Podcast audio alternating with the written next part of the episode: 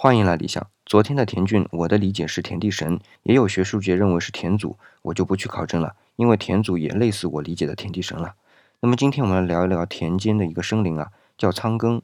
仓呢是仓库的仓，庚呢是天干里面的戊己庚辛的庚。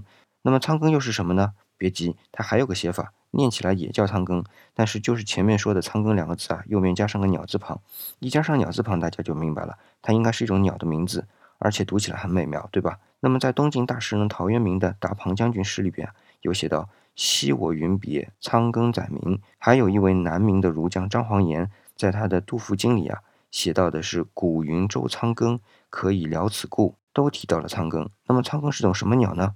它就是黄莺，鸣啼声极其好听的黄莺啊，也叫黄鹂。杜甫的绝句，两只黄鹂鸣翠柳，一行白鹭上青天，也就是说这种美妙的鸣啼声还有四个字能概括，那就是有名仓庚。